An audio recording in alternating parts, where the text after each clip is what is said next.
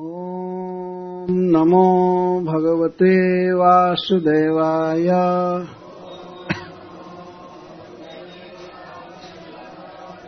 ओम नमो भगवते वासुदेवाय।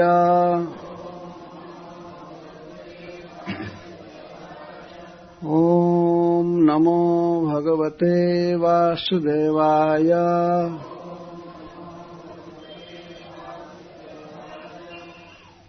श्लोक पच्चीस से तत्रा भवद भगवान व्यासपुत्र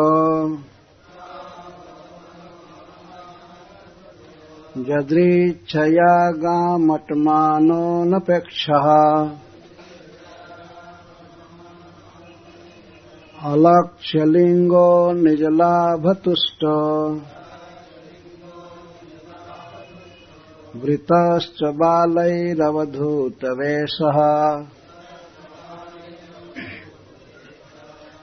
तं द्वेष्टवर्षं सुकुमारपाद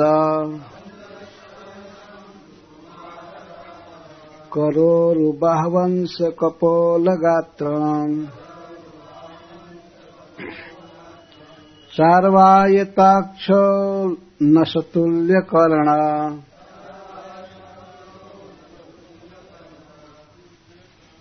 शुभ्रवाननं कम्बुसुजातकण्ठं निगूढजत्रुं पृथुतुङ्गवक्षसाम् आवर्तनाभिं बलिवल्गूदरं च दिगम्बरं वक्त्रविकीर्णकेशम् दिगम्बरं वक्रविकीर्णकेशां प्रलम्बबाहुं स्वमरोत्तमाभां श्यामं सदा पिच्छभयङ्गलक्ष्म्या स्त्रीणां मनोज्ञं रुचिरस्मितेन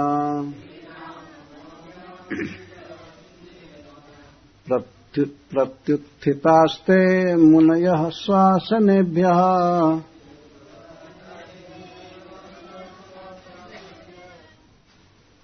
तल्लक्षणज्ञा अपि गूढवर्चसाम्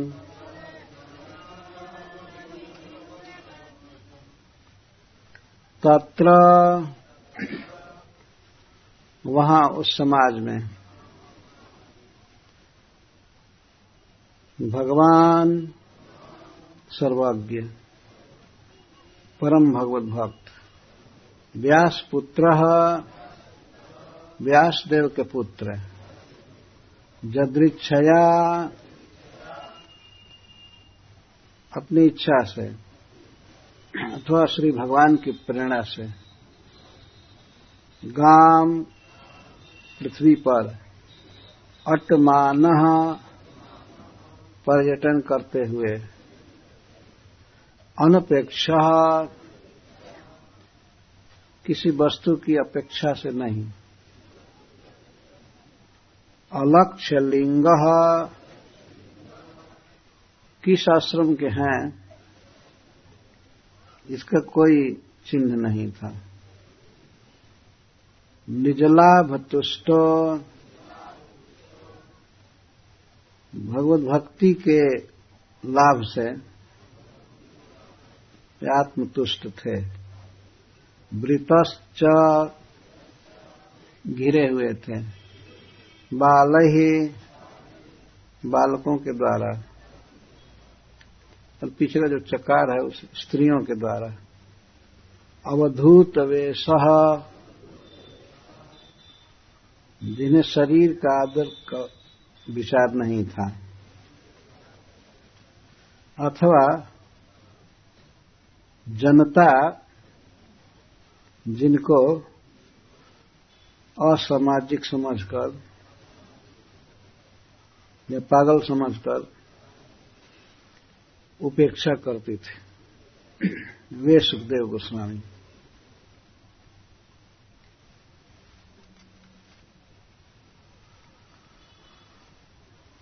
महाराज परीक्षित ऋषियों के समाज में सुखदेव गोस्वामी के आने के पहले उनका अभिनंदन करते हुए यह कहे कि मैं हे महात्माओं, मैं आपसे जीवन में पूछने योग्य एक बात पूछ रहा हूं। आप पूरा विचार करके, विमर्शन करके और मेरी जिज्ञासा का उत्तर दीजिए। इस बात पर ऋषि लोग वहां परस्पर विचार करने लगे। दो प्रश्न थे। किसी मनुष्य का जीवन में क्या कर्तव्य है और दूसरा प्रश्न है सर्वथा म्रियमाण जो हैं उनको क्या करना चाहिए।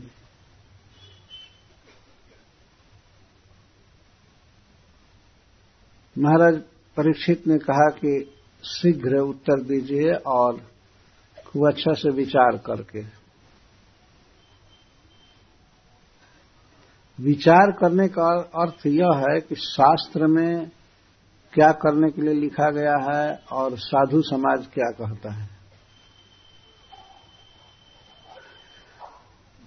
तीन प्रमाण माना गया है, साधु, शास्त्र, गुरु।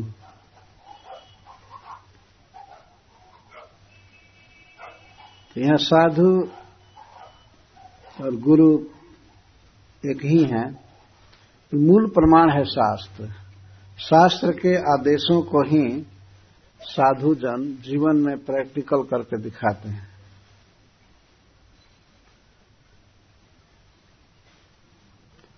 प्रश्न के साथ महाराज परीक्षित ने ये उनको सुविधा दिया कि आप विचार कर लें और विचार करके हमें कृपया बतलाइए हमें क्या करना चाहिए। उस समय ऋषियों में परस्पर चर्चा चलने लगी कि अनेक पंथ के और अनेक धाराओं से, गुरु परंपरा से वे ऋषि लोग आए थे। तो कोई याग मतलब यज्ञ करने के लिए कहने लगा कि महाराज को इस समय यज्ञ प्रारंभ करना चाहिए। कोई कहते थे नहीं नहीं, अष्टांग योग का आचरण करना चाहिए भगवान का ध्यान करने के लिए। कोई तपस्या करने के लिए कहते थे और कोई दान देने के लिए कहते थे। दान बहुत बड़ा कल्याण करता है। चार मुख्य साधन लोग आपस में विचार कर रहे थे, और भी थे। तो किसी एक निर्णय पर नहीं आ रहे थे वो लोग। जो विचार कर ही रहे थे और सभा में हां हां हो रहा था। कोई कुछ कह रहे थे, कोई कुछ कह रहे थे, कुछ कह रहे थे। ये कोई अस्वाभाविक नहीं है भिन्न भिन्न बात कहना, क्योंकि शास्त्रों में अनेक साधन कहे गए हैं और अनेक अधिकारियों के लिए, कैंडिडेट्स के लिए भिन्न भिन्न प्रकार के साधन शास्त्र बताता है। उस नियत से वे सब आपस में विचार कर रहे थे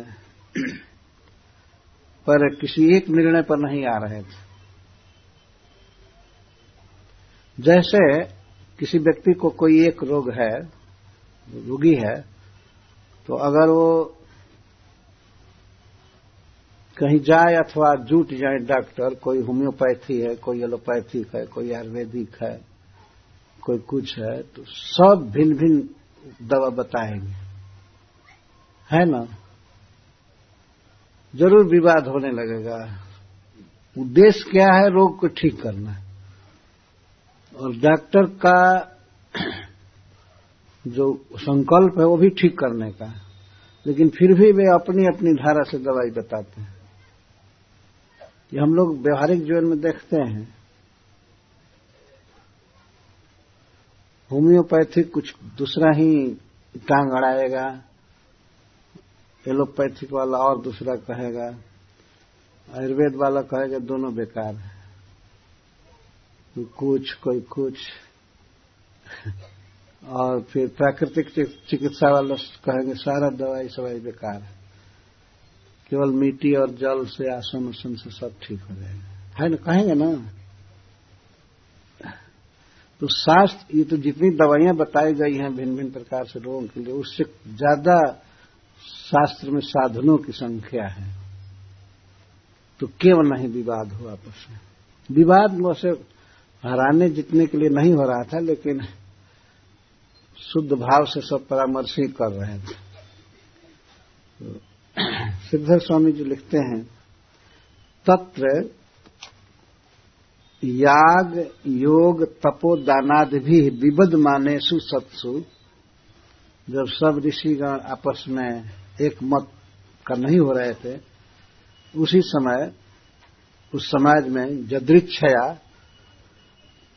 भगवत कृपया, भगवान की कृपा से गाम पर्यटन पृथ्वी पर विचरण करते हुए व्यासपुत्र श्री शुक तत्र अभवत प्राप्त, उस स्थान पर आए। किस प्रकार से इनकी वेशभूषा इस पर कहते हैं, अलक्ष्य लिंगो, लिंग का अर्थ चिन्ह है, कोई विशेष, जैसे गृहस्थ लोग सादा कपड़ा पहनते हैं और सन्यासी गेरुआ पहनते हैं,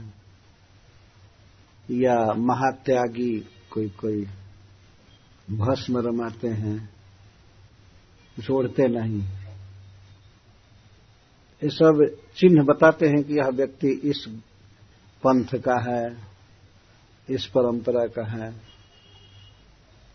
पर सुखदेव गोस्वामी का कुछ भी पता नहीं चल रहा था कि ब्रह्मचारी हैं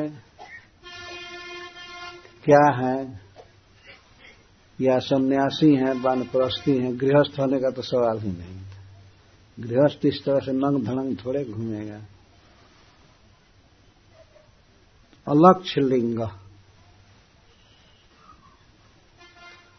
एक टीकाकार इसका अर्थ किए हैं कि सुखदेव गोस्वामी कौपीन पहने थे, उनका गुप्त अंग दिखाई नहीं पड़ रहा था। अलक्ष्य लिंग वो भी ठीक ही लिख रहे हैं।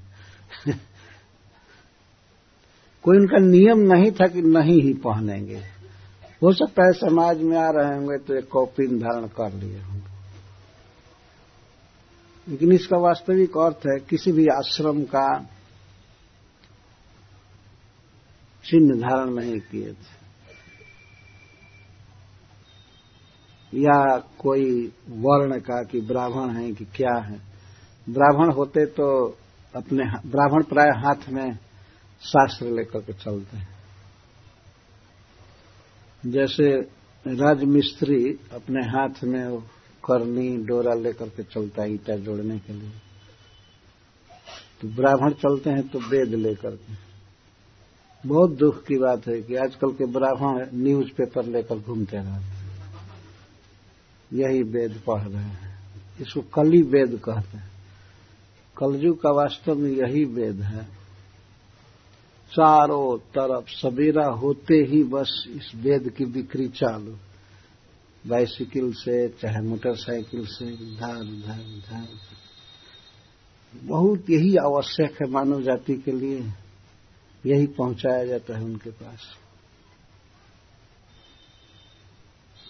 वास्तव में भगवत गीता सबके पास होना चाहिए जो सवेरे पढ़ना चालू करें।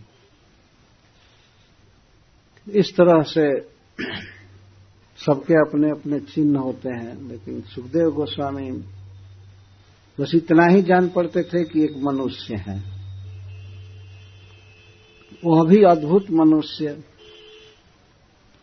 आगे लिखा गया है, दिगंबरम, दिशाएं ही उनका अंबर कपड़ा, पूरब पश्चिम उत्तर दक्षिण ऊपर नीचे सब जगह केवल दिशाएं ही, चाहे कुर्ता समझिए या कॉपीन या पैजामा, सब दिशाएं ही थी और कोई कपड़ा नहीं था। इसका अर्थ ये दिगंबर कहते हैं उसको। दिशः अंबराणी जस्य स दिगंबर तम, तो सब देख रहे हैं, उसी का वर्णन श्रील सूद गोस्वामी जी कर रहे हैं। सभा में जब सुखदेव गोस्वामी आए तो उनके गुणों का वर्णन की अनपेक्षा, पृथ्वी पर जहां तहां वे विचरण कर रहे थे तो किसी अपेक्षा से नहीं, किसी इच्छा से, मांग से नहीं कि हमें ये मिलेगा वो मिलेगा।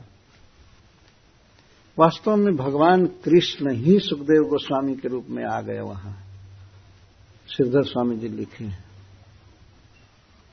अपने भक्त को अपने धाम का रास्ता सिखाने के लिए, बताने के लिए भगवान प्रेरणा दिए सुखदेव गोस्वामी को। और सिद्धर स्वामी जी तो एक जगह लिखते हैं कि भगवान ही मुनि के रूप में आए, क्योंकि इनका स्वरूप सुखदेव गोस्वामी का बिल्कुल भगवान श्री कृष्ण जैसा था, सांवला और वैसे ही सुंदर। एक बात है कि ये भगवान हमेशा पीतांबर पहनते हैं और ये साधु भेषधारी भगवान परमहंस से बन करके कौपीन तक नहीं पहने थे। वे आए जहां विवाद हो रहा था, विवाद मतलब माइक पर गाली गलौज नहीं हो रहा था, आपस में लोग विचार कर रहे थे, ये विवाद का मतलब। विवाद और संवाद दो शब्द है। संवाद का अर्थ अनुकूल भाव से एक के मत में अपना मत मिला करके जो वाद होता है उसको संवाद कहते हैं, और एक मत से दूसरा कुछ भिन्न होता है इसको विवाद कहते हैं। तो विवाद हो रहा था, उसी समय सुखदेव गोस्वामी आए। इनके वेशभूषा का वर्णन सूत जी कर रहे हैं। अलक्षलिंग निजलाभ तुष्ट, जैसे सांसारिक लोग, विषयी लोग अपने आप में संतुष्ट नहीं होते हैं, कोई विषय की वस्तु पा करके, बाहर की चीज पा करके तब वो थोड़ा खुशी का अनुभव करते हैं, कुछ खा करके, देख करके, स्पर्श करके, सुन करके। सुखदेव गोस्वामी निजलाभ तुष्ट। निजलाभ क्या है? जीव का भगवान कृष्ण के चरणों में दृढ़ भक्ति, यही अपना लाभ। जीवेरा स्वरूप है कृष्ण नित्य दास, जीवे कृष्ण का नित्य दास है। तो जब भगवान से अपना संपर्क जोड़ करके और उस संपर्क से, संजोग से जो सुख प्राप्त करता है जीव, तो उसको निज लाभ कहते हैं, अपना लाभ, आत्मा का वास्तविक लाभ। तो सुखदेव गोस्वामी को यह उपलब्धि थी,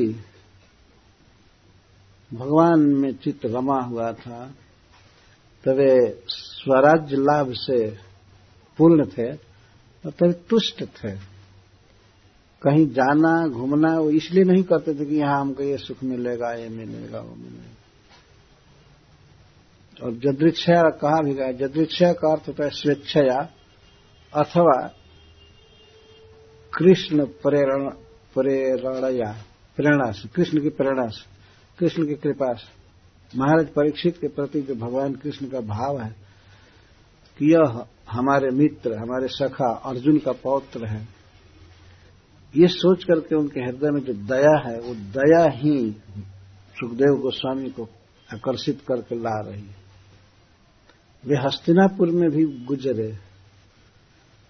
तो इस पर सौनक जी पूछे हैं सूत गोस्वामी से, कैसे लोगों ने पहचाना कि ये भागवत के वक्ता हैं और बहुत बड़े मुनि हैं? वेशभूषा तो बिल्कुल विपरीत थी। निजलाभ तुष्ट वृतश्च बालई अवधूत वेश और अवधूत वेश। अवधूत के दो अर्थ होते हैं, एक तो त्यक्त शरीर आदर, जो अपने शरीर का आदर नहीं करता है उसको अवधूत कहते हैं। न बाल झाड़ता है, न कपड़ा ठीक से पहनता है, न नहाता है, कुछ नहीं। वास्तव में इसी कारण से अवधूत हो जाएगा ऐसी बात नहीं है। अगर इस कारण से कोई अवधूत हो जाए तो भैंस गाय नहीं नहाते हैं सब अवधूत हो जाएंगे। अवधूत का अर्थ यह है कि जो अपने देह का, संसार का आदर नहीं करता है, आत्मा का केवल आदर करता है और इस कारण से शरीर आदि का स्मरण भी नहीं रहता है। कहाँ सोना है, कैसे रहना है, नहा करके खा करके, तो प्रकृति से जो पार हो चुका है, प्रकृति के गुणों से अतीत है, उसका अवधूत कहते हैं। और अवधूत का एक और अर्थ भी है, जनता बेढंगा समझ करके, असामाजिक तत्व समझ करके, जिस व्यक्ति से बात न करे और छोड़ दे, कोई चर्चा न करे, तो उसको भी अवधूत कहते हैं। समाज ने त्याग दिया है, तो अवधूत जो सच्चा होते हैं वो चाहते ही हैं कि हमको समाज त्याग दे। न गीत न नीक गीत गायब, न दरबार धके जाए। भोजपुरी में कहावत है कि कोई गायक था तो उसको राजा जब तब बुला करके गवाता था, गाओ गाओ गाओ, तो कुछ देता भी नहीं था। एक दिन वो सोचा कि अब मैं जानबूझ करके नीक गीत नहीं गाऊंगा, अच्छा से नहीं गाऊंगा, तो दरबार में धर करके नहीं जाऊंगा, हमको कोई दरबार में नहीं ले जाएगा। नीक गीत गायब, न दरबार धके जाए। हम बेढंगा रहेंगे, इसके कारण हमको कोई संसार में फंसा नहीं पाएगा। अगर पागल जैसा रहे कोई व्यक्ति, जो छोड़ दीजिए अवधूत है या नहीं है, ऐसे भी पागल हो जाए, पहनना न जाने, बोलना न जाने, तो उसको कोई संसार में पूछेगा नहीं, तो तो उसका विवाह नहीं होगा। तो महान विपद से तो ऐसे ही बच गया है ना, क्योंकि संसार सागर से तरने के लिए स्त्री की माया से बच जाने बहुत बड़ी उपलब्धि है, और उसको आसानी से अपने आप भगवान बचा लेते हैं।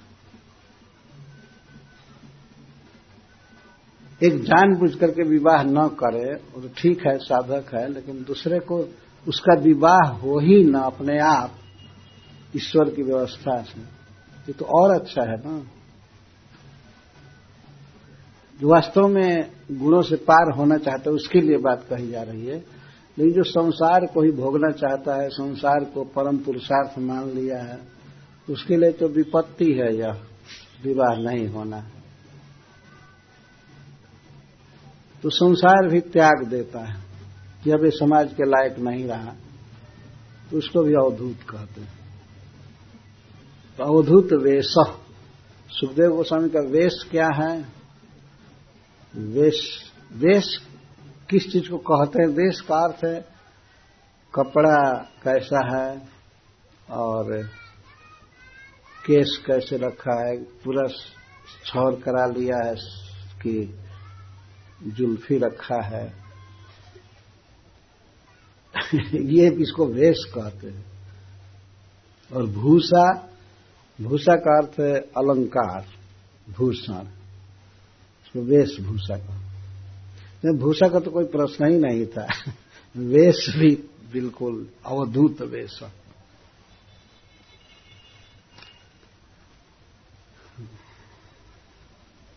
श्रील सुखदेव गोस्वामी आत्मा की उपलब्धि से पूर्णतः संतुष्ट थे, और भौतिक वस्तुओं के प्रति या व्यवहार के प्रति बिल्कुल उदासीन थे, कोई रुचि नहीं थी।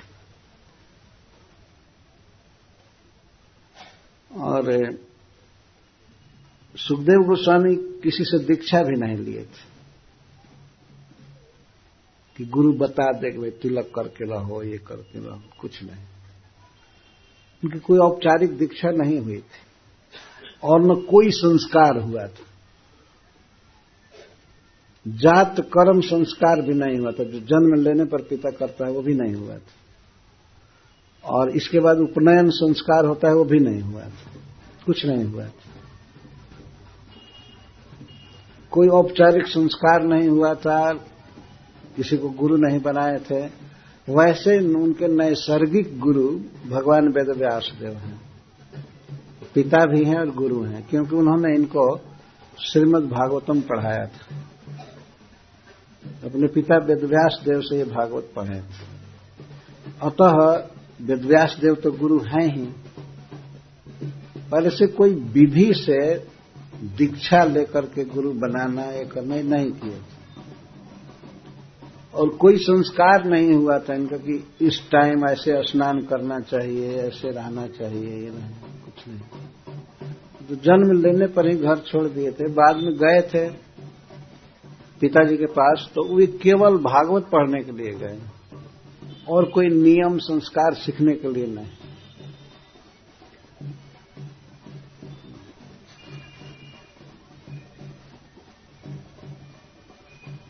किसी भी सामाजिक उत्सव में, सामाजिक काम में इनकी कोई रुचि नहीं थी। तो इस प्रकार जब ऋषि लोग भिन्न भिन्न मत से वार्ता कर रहे थे, विवाद कर रहे थे, तो उसी समय ये पहुंचे उस सभा में। सूत गोस्वामी वर्णन करते हैं, जैसे ये फोटो ले रहे थे वैसे ही मानो फोटो ले रहे सुखदेव गोस्वामी का। कैसे तम द्वेष्ट वर्षम सुकुमार पाद करोरु बाहवंश कपोल गात्रम चार्वायताक्षो नसतुल्य कर्ण शुभ्रवाननम कंबु सुजात कंठम। सुखदेव गोस्वामी को देखा ऋषियों ने और देख करके प्रत्युत्थान किए, खड़े हो गए। तीसरे अध्याय में इसका अन्वय, तीसरे श्लोक में अन्वय है। तो सुखदेव गोस्वामी द्वि अष्ट वर्षम, जिसमें दो आठ बार हैं, आठ दुनी सोलह, ये अर्थ है द्वि अष्ट द्वेष्ट वर्षम। सोलह वर्ष के हैं उम्र, बिल्कुल नौ जौवन, परम सुंदर है। उम्र आठ दुनी सोलह साल की ही नहीं है, बहुत वर्षों के हैं, लेकिन रहते हैं हमेशा सोलह साल के। सनकादिक चार भाई पांच बरस के रहते हैं। उनके विषय में कहा जाता है कि वे इसलिए अपने को पांच साल का रखते हैं कि उनमें कभी कोई काम विकार ना आ पाए।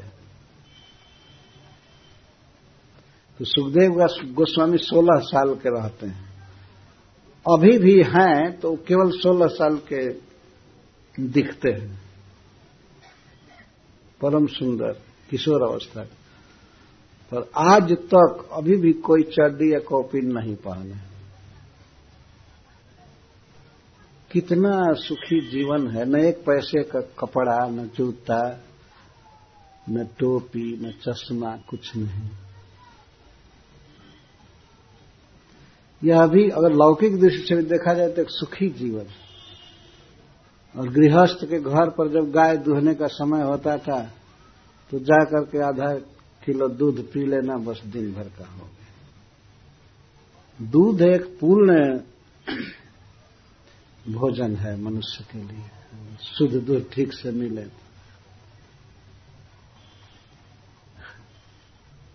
तो दो आठ दिन सोलह वर्ष के थे। सुकुमार पाद करोरु बाहु अंश कपोल गात्रम, इनके दोनों चरण कमल बड़े ही सुकुमार थे।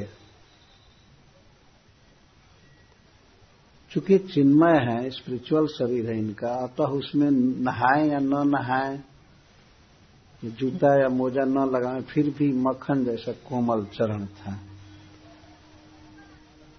माननीय पुरुषों का वर्णन चरण से किया जाता है। तो सूत गोस्वामी भी इनका वर्णन चरण से कर रहे हैं। सुकुमारौ पादौ जस्य, सुकुमारौ का अर्थ कोमलौ। सुखदेव गोस्वामी के दोनों चरण बहुत कोमल हैं। और ये सुकुमारौ सब में लगेगा, सुकुमारौ करौ, दोनों हस्त हाथ कोमल हैं, दोनों उरु जांघें कोमल हैं, दोनों बाहु बहुत कोमल है, और अंश और दोनों कंधे, और कपोल उच्च और दोनों गाल। सुकुमार पाद करोरु बाहुवंश कपोल गात्रम, और शरीर के सब अंग बड़ा ही कोमल है। शारु आयताक्ष आयताक्ष और सुंदर चारुणी आयते अक्षिणी जस्मिन, और उनके शरीर में आंख बड़ी बड़ी है और बहुत ही सुंदर दोनों आंखें। उन्नता नासा जस्मिन, और उनके मुख में दो आंखें तो बहुत बड़ी बड़ी और सुंदर हैं ही, नासिका उन्नत है और बहुत सुंदर है। तथा तुल्य कर्ण, दोनों कान बिल्कुल एक साइज के हैं, ये नहीं कोई लंबा कोई छोटा हो जाए। कानों की विषमता का वर्णन नहीं कर रहे हैं, वास्तव में वास्तविक वर्णन है कि तुल्य कर्णों में तो कान जैसा होना चाहिए वैसा ही है, बस दोनों कान बहुत सुंदर। तुल्य कर्ण जस्मिन मुख के लिए कहा गया। शोभने च भ्रुव जस्मिन, और अत्यंत सुंदर भावें हैं उस शरीर में उस मुख में। एवं भूतम आननम जस्य। चार्वायताक्षो नसतुल्य कर्ण शुभ्रवाननम, और कम्बु सुजात कंठम, कम्बुवत शंखवत रेखा त्रयांकित सुष्टु जात कंठो जस्य। और सुखदेव गोस्वामी का कंठ है सुंदर शंख के समान, शंख के समान रेखांकित है। तो श्रील सुखदेव गोस्वामी को देख करके सब लोग उत्थान किए। श्रील प्रभुपाद लिखते हैं कि भगवान परशुराम, वेदव्यास देव एवं नारद जी और कुछ ऋषियों को छोड़कर सब खड़े हो गए, कुछ लोग नहीं खड़े हुए। उससे सुखदेव गोस्वामी को संकोच होता है। बाकी सब लोग अपने अपने आसन से खड़े हैं। निगूढ़ जत्रुम पृथुतुंग वक्षसम आवर्तनाभिम बलिबलगुदरम च दिगंबरम वक्र विकीर्ण केशम प्रलंब बाहुम स्वमरोत्तमाभम। और कंठ के नीचे अधो भाग में जो हड्डी होती है छाती की तरफ से हंसली, इसको जत्रु कहते हैं। तो सुखदेव गोस्वामी के की जो जत्रु है हंसली वो निगूढ़ है, दिखाई नहीं पड़ रही है। इसका मतलब कि भरपूर है, ऐसे लौकिक दृष्टि से बोल रहा है कि भरपूर मांस है अच्छा से। यह नहीं कि इधर नास उधर हड्डी सब दिखाई पड़े, हड्डी दिखाई नहीं पड़ रही है। तो उनमें हड्डी सड्डी कुछ है नहीं, वो तो चिन्मय है, लेकिन पूर्ण स्वास्थ्य। निगूढ़ जत्रु पृथुतुंग वक्षसम, और वक्षस्थल छाती चौड़ी है और ऊंची है।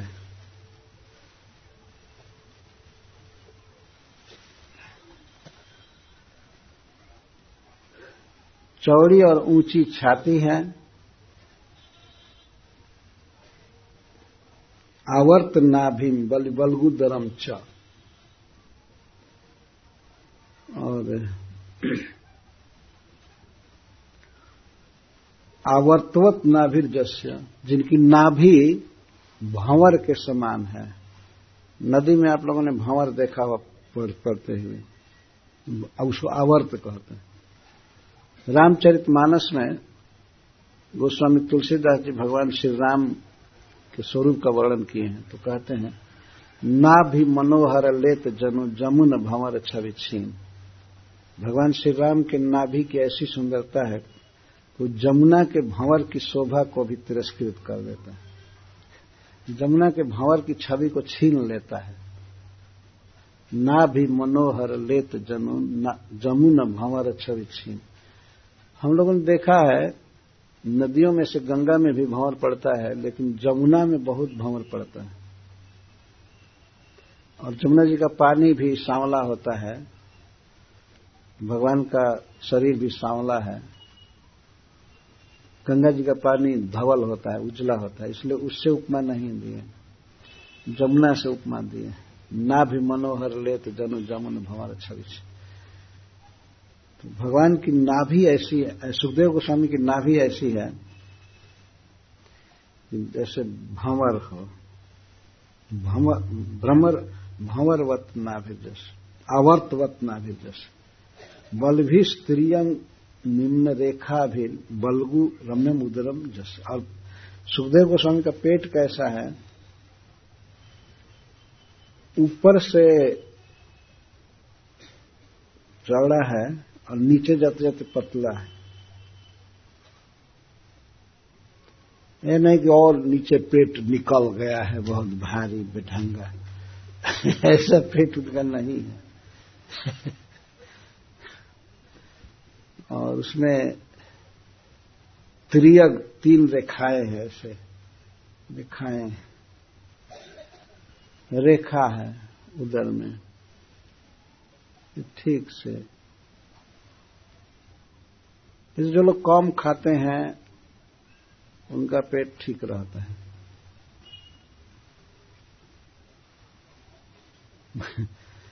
और वैसे वो सुखदेव गोस्वामी लकीर चंद भी नहीं है। एक पुस्तक में व्यायाम की बात कोई बताया था, तीन प्रकार का शरीर का फोटो लिया था। एक लकीर चंद, लकीर चंद मतलब एकदम हड्डी भर है, पतला पतला। और एक बीच में बनाए थे सुदेह शर्मा। सुदेह का ऐसे ही अर्थ हुआ सुष्ठु देह, अच्छा देह हमारे शर्मा। और एक भोंदू मल बाद में, अच्छे मुंह किए हैं, पेट निकला है, चला नहीं जा रहा, तो उसको भोंदू मल लिखा लिखा।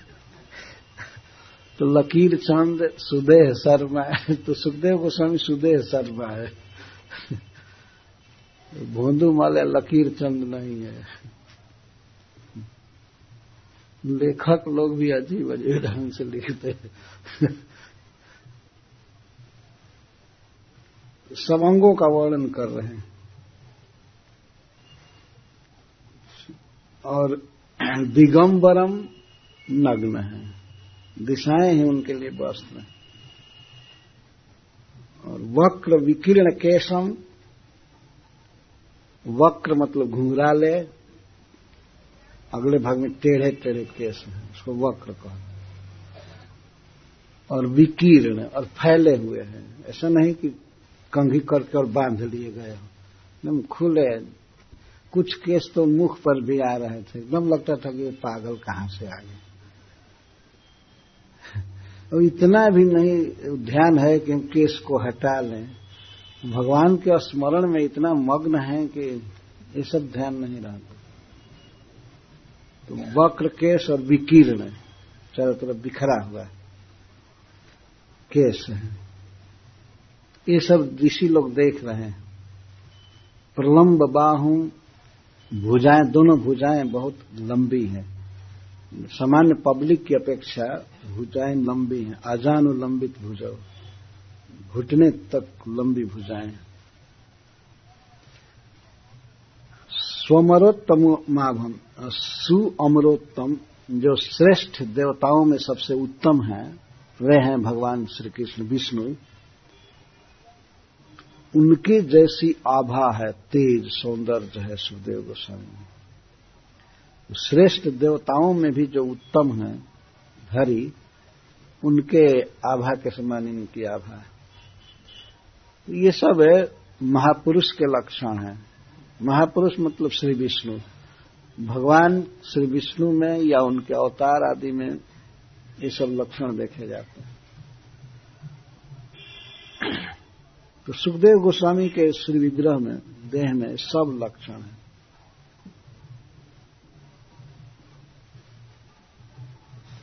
बिल्कुल कृष्ण जैसा लग रहे हैं। यदि वास्तव में ये अपने को संवार लें और मोर पंख बांध लें तो एक बार तो भ्रम हो ही जाएगा कि ये कृष्ण है। इतना सुंदर है सुखदेव गोस्वामी।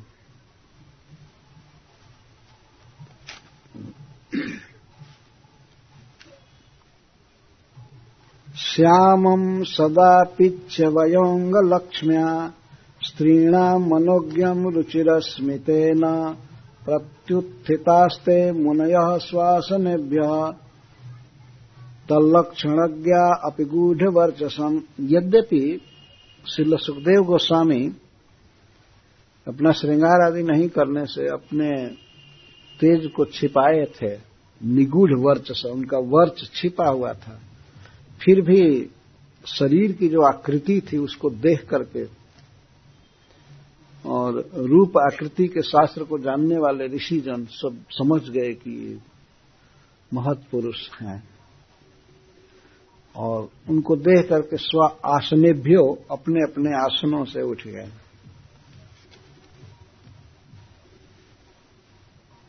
जहां बैठे थे वहां से उठ गए। अथवा ऋषियों के लिए जन्मेजय जी ने सब आसन मंगा दिया होगा, उनके लिए क्या कठिन है। आसन कोमल या महाराज परीक्षित तो कुश की चटाई पर बैठे थे, लेकिन और ऋषियों के लिए यथा योग्य देश काल के अनुसार आसन दिया गया, इसलिए स्व आसने भी लिखा गया है कि अपने अपने आसनों से प्रतिउत्थिता उठ गए। यह स्वागत। सुखदेव गोस्वामी भगवान के अवतार नहीं हैं और न तो कोई देवर्षि हैं, न महर्षि हैं, न राजर्षि हैं, लेकिन ये हैं भगवान के परम भक्त। और कोई इनका एंगेजमेंट नहीं रहता है, केवल श्री कृष्ण का चिंतन और गुणगान, यही इनका जीवन है। इस कारण से ये भगवान के समान पूज्य है। महाराज परीक्षित ने इस बात को कहा भी है जो आगे आएगा। बल्कि कभी कभी भगवान से भी अधिक आदर भगवान के भक्त का होता है, जो बिल्कुल कृष्ण प्राण है, कृष्णमय है। ऐसे भक्त का सम्मान भगवान से भी अधिक होता है। ऋषि लोग सुखदेव गोस्वामी का सत्कार कर रहे हैं, जबकि सुखदेव गोस्वामी भगवान वेदव्यास देव के पुत्र हैं और वेदव्यास देव उनकी उनसे नीचे आसन पर बैठे हैं। सबसे श्रेष्ठ आसन पर सुखदेव गोस्वामी थे। परंतु बात क्या है, क्यों इनका आदर हो रहा है? वास्तव में उम्र से सम्मान नहीं होता है विज्ञ समाज में, सम्मान होता है उपलब्धि से। सुखदेव गोस्वामी का महद अनुभव है भगवान के बारे में, भगवान की लीलाओं का अनुभव है, भगवान के सौंदर्य का, माधुर्य का, ऐश्वर्य का, कृपा का। और इन्हीं अनुभवों में वो प्रतिदिन और रात दिन विभोर रहते हैं। अनुभव की दृष्टि से, भगवान के भक्ति के रस को लेने की दृष्टि से सुखदेव गोस्वामी उनमें सबसे श्रेष्ठ व्यक्ति थे। ये कोई कहे क्या भगवान परशुराम कम थे? क्यों नहीं कम होंगे? फावड़ा परशु उठा करके और काटना छत्रियों को तो दिमाग जाएगा कि नहीं उधर? सुखदेव गोस्वामी तो ऐसे नहीं है। या भगवान वेदव्यास देव कहीं ले लीजिए, ये केवल भागवत ही लिखकर थोड़े संतोष किए, तो अंत में लिखे। इसके पहले कितना जाल लिखे हैं, कई पुराण महाभारत, तो उनमें दिमाग जाता है कि नहीं इधर उधर? वास्तव में सब कुछ किए मानव जाति के हित के लिए, लेकिन फिर भी मन तो बिखरता है ना। सुखदेव गोस्वामी ऐसे नहीं है। श्री नारद जी भक्तों के पास जाते हैं तो कभी कभी असुरों के पास भी जाकर के कुछ प्रवचन करते हैं, तो उनका हित करने के लिए ही करते हैं। हिरण्यकश्यप के सभा में जाकर उसका गुण गाते थे। कंस को कहते थे तुम खतरा से बचो, विष्णु तुम्हारे पीछे पड़ा हुआ है। यदि उसके योग्य ही इनका प्रवचन होता है, लेकिन फिर भी होता है ना इस तरह से। परंतु सुखदेव गोस्वामी का जो अनुभव है भगवान के सौंदर्य आदि का वो अद्भुत। इसलिए इस सभा में वे सर्वश्रेष्ठ पद पर सम्मानित हो रहे हैं। अन्यथा आयु में कितने दीर्घजीवी महात्मा, ऋषि, सब बड़े बड़े यज्ञ करने वाले, तप करने वाले, और सब अपने अपने आसनों से खड़े हो जाएं, कैसे हो सकता था। तब लक्षणज्ञ, सुध गोस्वामी कहते हैं कि ये सब ऋषिजन लक्षण के ज्ञाता थे, कौन व्यक्ति कैसा है वे पहचान गए कि भगवान के भक्त। पूर्ण आंखें बता रही थी, उनके शरीर का रहन सहन, वेशभूषा भी आदि बता रहा था कि ये गुणों से अतीत व्यक्ति। भक्ति भक्त भगवंत गुरु चतुर नाम बपू एक। भगवान की भक्ति सेवा, श्रीमद् भागवतम पढ़ना, नाम जप आदि करना, कीर्तन करना, और और भगवंत, भक्ति और भगवान, और गुरु, भक्ति भक्त भक्ति भक्त भगवंत गुरु, भक्ति भक्त भगवान और गुरु, चतुर नाम बपू एक। इनका नाम चार है लेकिन एक है। भक्ति, भगवान, भक्त और गुरु, ये चार नाम है केवल। चतुर नाम बपू एक, लेकिन एक ही है। तिनके पद बंधन किए नासे विघ्न अनेक। इनके चरणों में प्रणाम करने से अनेक विघ्नों का नाश हो जाता है। सुखदेव गोस्वामी भक्त हैं भगवान श्री कृष्ण के। सब तरह से जिनका कृष्ण में आवेश है।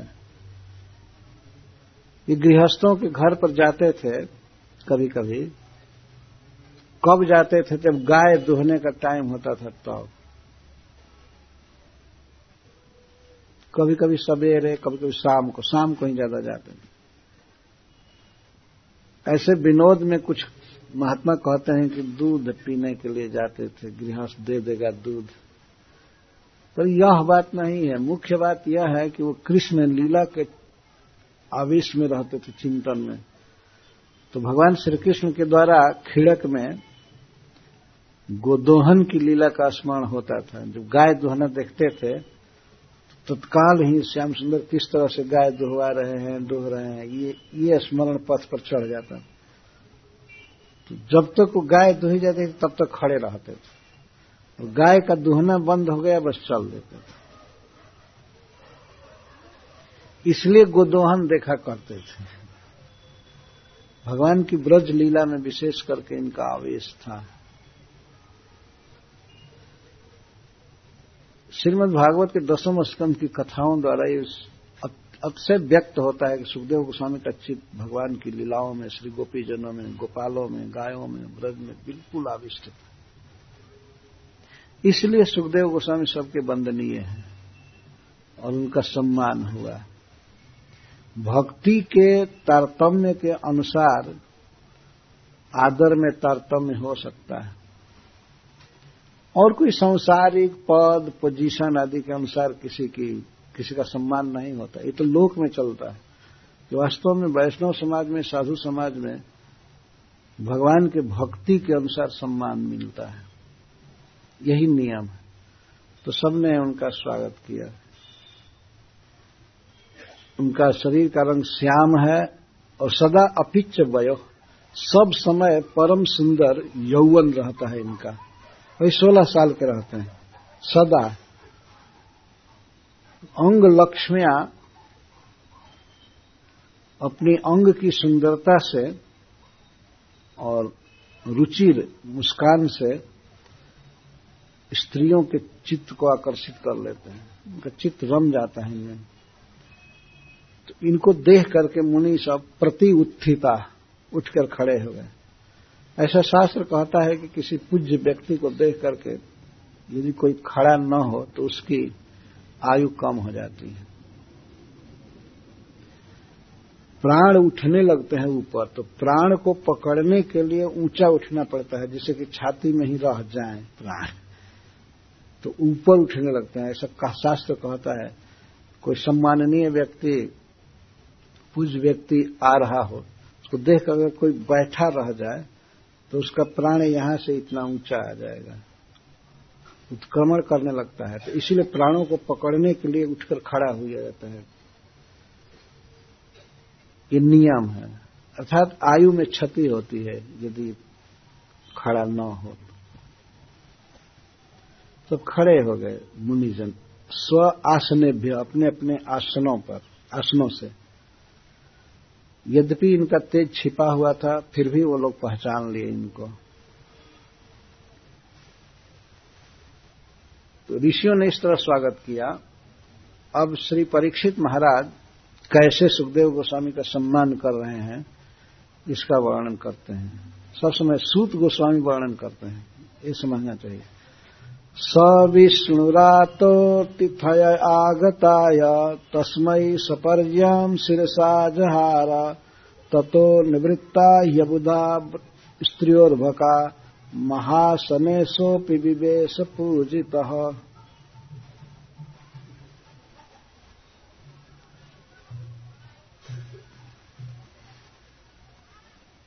सब विष्णुरातः, भगवान श्री कृष्ण ने जिनकी रक्षा किया था और रक्षा करके महाराज युधिष्ठिर को दिया था, ऐसे परम भाग्यशाली परीक्षित, इनका नाम विष्णुरात भी है। तो जब विष्णुरात ने, परीक्षित ने देखा अतिथि के रूप में अपने आप आए हुए, अभ्यागत कहते हैं जिसको निमंत्रण देकर के बुलाया जाता है, और अतिथि उसको कहते हैं जो बिना तिथि के, बिना सूचना के अपने आप आया है, उसको अतिथि कहते हैं। तो महाराज परीक्षित ने देखा कि हमारे पास सुखदेव गोस्वामी आए हैं, आगताय, तो तस्मय सपर्यम शिरसा जहारा, सबसे पहली पूजा वे किए। और पूजा वह क्या करते, परीक्षित महाराज वहां और बहुत मिठाई और आरती ये सब नहीं रखे थे। वो तो शरीर छोड़ने के लिए तैयार थे, आसन पर बैठ चुके थे। छोड़ने मतलब सातवें दिन, उसके पहले वे सब कुछ छोड़ करके यहाँ थे। तो क्या पूजा करें, तो सिरसा आजहार तस्य सपर्या, सुखदेव गोस्वामी की पूजा किए, सिरसा साष्टांग प्रणाम किए। बस यहाँ प्रणाम करना ही पूजा थी उनकी। और जब परीक्षित महाराज ने साष्टांग प्रणाम किया तो सब देख करके परिस्थिति, जन्मेजय एक सबसे श्रेष्ठ आसन लाए सुखदेव गोस्वामी के बैठने के लिए, जिस आसन पर बैठ करके सबको दिखाई दे सके, ये उद्देश्य था। तो ऋषि लोग खड़े हो गए थे इनको देख करके, और महाराज परीक्षित सिरसा सपर्यम आजहार, ये पूजा अर्पित किए। ये देख करके जो स्त्रियां आई थी सुखदेव गोस्वामी के पीछे पीछे सब लगे थे, बच्चियां थीं और बच्चे, ये सोच रहे थे पता नहीं किस गांव का है, पागल है, कहाँ जाएगा, तेरा देखे कहाँ जाता है, अरे पागला, ऐसे भी लड़के बोलते होंगे, तुम्हारा कहाँ घर है, कहाँ से आए हो, कहाँ जा रहे हो, कुछ बोलते नहीं थे। चलते चलते जब सभा में आए और सब खड़े हो गए और महाराज परीक्षित साष्टांग प्रणाम किए, ततो निवृत्ताई, ये सब लौट गए। ततो निवृत्ता यबुधा स्त्रियोर्भका, जो ये स्त्रियां और बच्चे अबुध थे, बेवकूफ मतलब बुद्धिहीन, तो ये लोग थोड़ा शक पका गए, भयभीत हो गए। यदि हम लोग तो पागल समझते थे और सारे ऋषि मुनि यहाँ प्रणाम कर रहे हैं, तो उनके लिए अब कोई जिज्ञासा की बात नहीं रही। वे लौट गए निवृत्त, अपने अपने घर चले गए। अगर सचमुच के वो पागल होता तो अभी ये लोग कुछ दूर चलते, लेकिन अब देखे कि पागल नहीं है, कुछ विशेष बात है। तो सूत गोस्वामी क्यों इनको अबुधा कह रहे हैं, मूर्ख। अवधा इसलिए कह रहे हैं कि इनको भी बैठ करके सुनना चाहिए था, लेकिन ये तो बेवकूफ है, चले गए। जब सारे ऋषि मुनि बैठे वहां और परीक्षित सुखदेव गोस्वामी भी सौ उपविवेशक वो भी बैठे श्रेष्ठ आसन, पूजित पूजित होकर के सम्मानित होकर के बैठ। सब जगह पूजा का यही अर्थ नहीं होता है जो हम लोग देखते हैं, चामर घुमा दो और दीपक जला करके और ऐसे शंख, हम लोग मान लेते हैं बस यही पूजा है। यहाँ ये पूजा नहीं हो रही है सुखदेव गोस्वामी की। तो ऊंचा आसन देना, प्रणाम करना और प्रेम से बोलना, यही पूजा थी। यह देख करके सब लौट गए।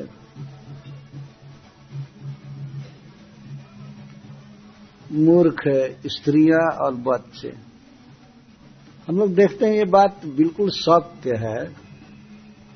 अब तो ब्रह्मा जी स्त्रियों को बुद्धि देने लगे, वो भी कथाएं सुनती हैं। बच्चों को अभी भी बुद्धि नहीं मिली। बच्चों सब तमाशा देखते हैं, सुनते प्रेम से नहीं है। तो निवृत्ता ये चले गए, कुछ दूर पीछे पीछे आए थे तो इसके बाद चले गए। तब अब सुखदेव गोस्वामी सभा में बैठे हुए कितने अच्छे लग रहे हैं, इसका वर्णन सुख जी करते हैं।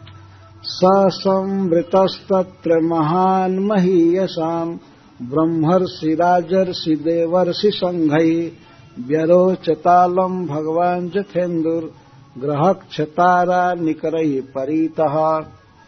स भगवान, सुख जी कहते हैं वे भगवान सुखदेव गोस्वामी भगवत भक्ति से पूर्ण परम तेजस्वी परम सुंदर, भगवान का ये अर्थ। ब्रह्मर्षि राजर्षि और देवर्षियों के संघ में, समुदाय में सम्मिलित होकर सबके बीच में अलम व्यरोचत, बहुत सुंदर लग रहे थे। जैसे शुक्र आदि ग्रहों से घिरे हुए और अश्विनी आदि नक्षत्रों से घिरे हुए तथा अन्य ताराओं से घिरे हुए चंद्रमा सुंदर लगते हैं, इस तरह से सुखदेव गोस्वामी सुंदर लग रहे हैं। के पास शरीर के अलावा और कुछ नहीं है, लेकिन हृदय में भगवान है, वाणी में भगवान है श्री कृष्ण, इसलिए बहुत सुंदर लग रहे हैं। वहां जितने लोग बैठे हैं सबको ग्रह नक्षत्र तारा बनाया जा रहा है, लेकिन उन लोगों के बीच में सुखदेव गोस्वामी तारों के बीच जैसे चंदा चंद्रमा सुशोभित होता है वैसे सुंदर लग रहे हैं।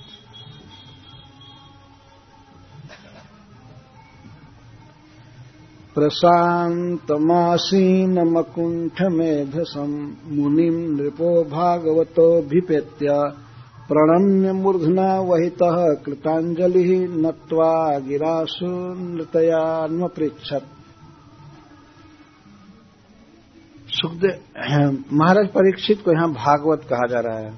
परम वैष्णव श्री कृष्ण भक्त राजा परीक्षित अभिउपेत्य सुखदेव गोस्वामी के बिल्कुल निकट जाकर प्रणम्य प्रणाम किए, मूर्धना साष्टांग प्रणाम किए और इसके बाद हाथ जोड़ करके नत्वा झुक करके इस तरह बोले, प्रश्न करने के लिए फिर से प्रणाम कर रहे हैं।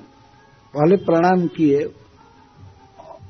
स्वागत का प्रश्न करने के लिए, और प्रश्न जब चालू किए कहना कुछ उनके विषय में कहना तो नत्वा, नत्वा का अर्थ वो भी प्रणाम ही अर्थ है, लेकिन नत्वा का अर्थ है कि सिर और कंधा झुका करके बोले।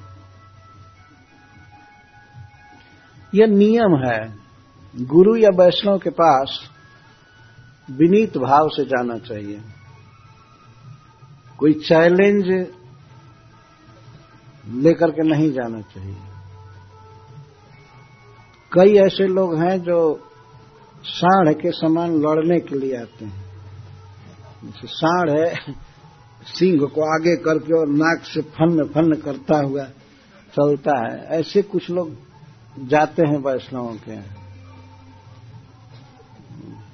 सभा में ये पूछेंगे ये पूछेंगे ये पूछेंगे।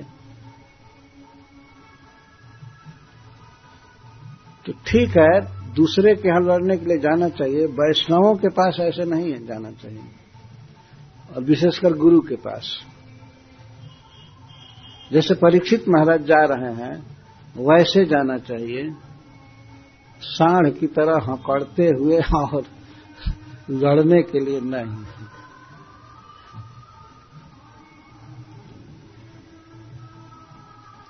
सब विनीत भाव से, प्रणाम भी विनीत भाव से, प्रश्न भी विनीत भाव से। इसीलिए भगवान गीता में कहते हैं तद विधि प्रणिपाते न, प्रणि और पात, पात का अर्थ है गिरना, पूरा गिरे। और कैसा, प्रकर्षेण नितराम पाते न, नितराम का अर्थ पूरा पूरा साष्टांग प्रणाम करें, और मन में भी दैन्य होना चाहिए। ऐसा नहीं कि अब कई लोग प्रणाम कर रहे हैं तो क्या करें, हमको भी करना ही पड़ रहा है। एक बार न्यू जर्सी में एक व्यक्ति के घर पर मैं गया था, तो एक तीन साल का बच्चा था, एक दंपति का जिनके यहाँ मैं गया था। तो लोग बार बार कह रहे थे कि अभिशंस दो, अभिशंस दो, प्रणाम करो साधु, हमको प्रणाम करने के लिए, प्रणाम करने। तो वो वास्तव में वो इंदौर का दंपति हैं, लेकिन वहां रहते हैं, तो बच्चा भी हिंदी समझता है। तो कहते कहते हमारे पास आया, कहते लो डैडी कह रहे तो तुमको एक प्रणाम कर देते हैं। कहा कि ठीक है ठीक है, बहुत मेहनत किए। और वो भी कोई साष्टांग नहीं किया, झुक कर कहा कि सब कहते हैं तो लो तुमको एक प्रणाम कर लो।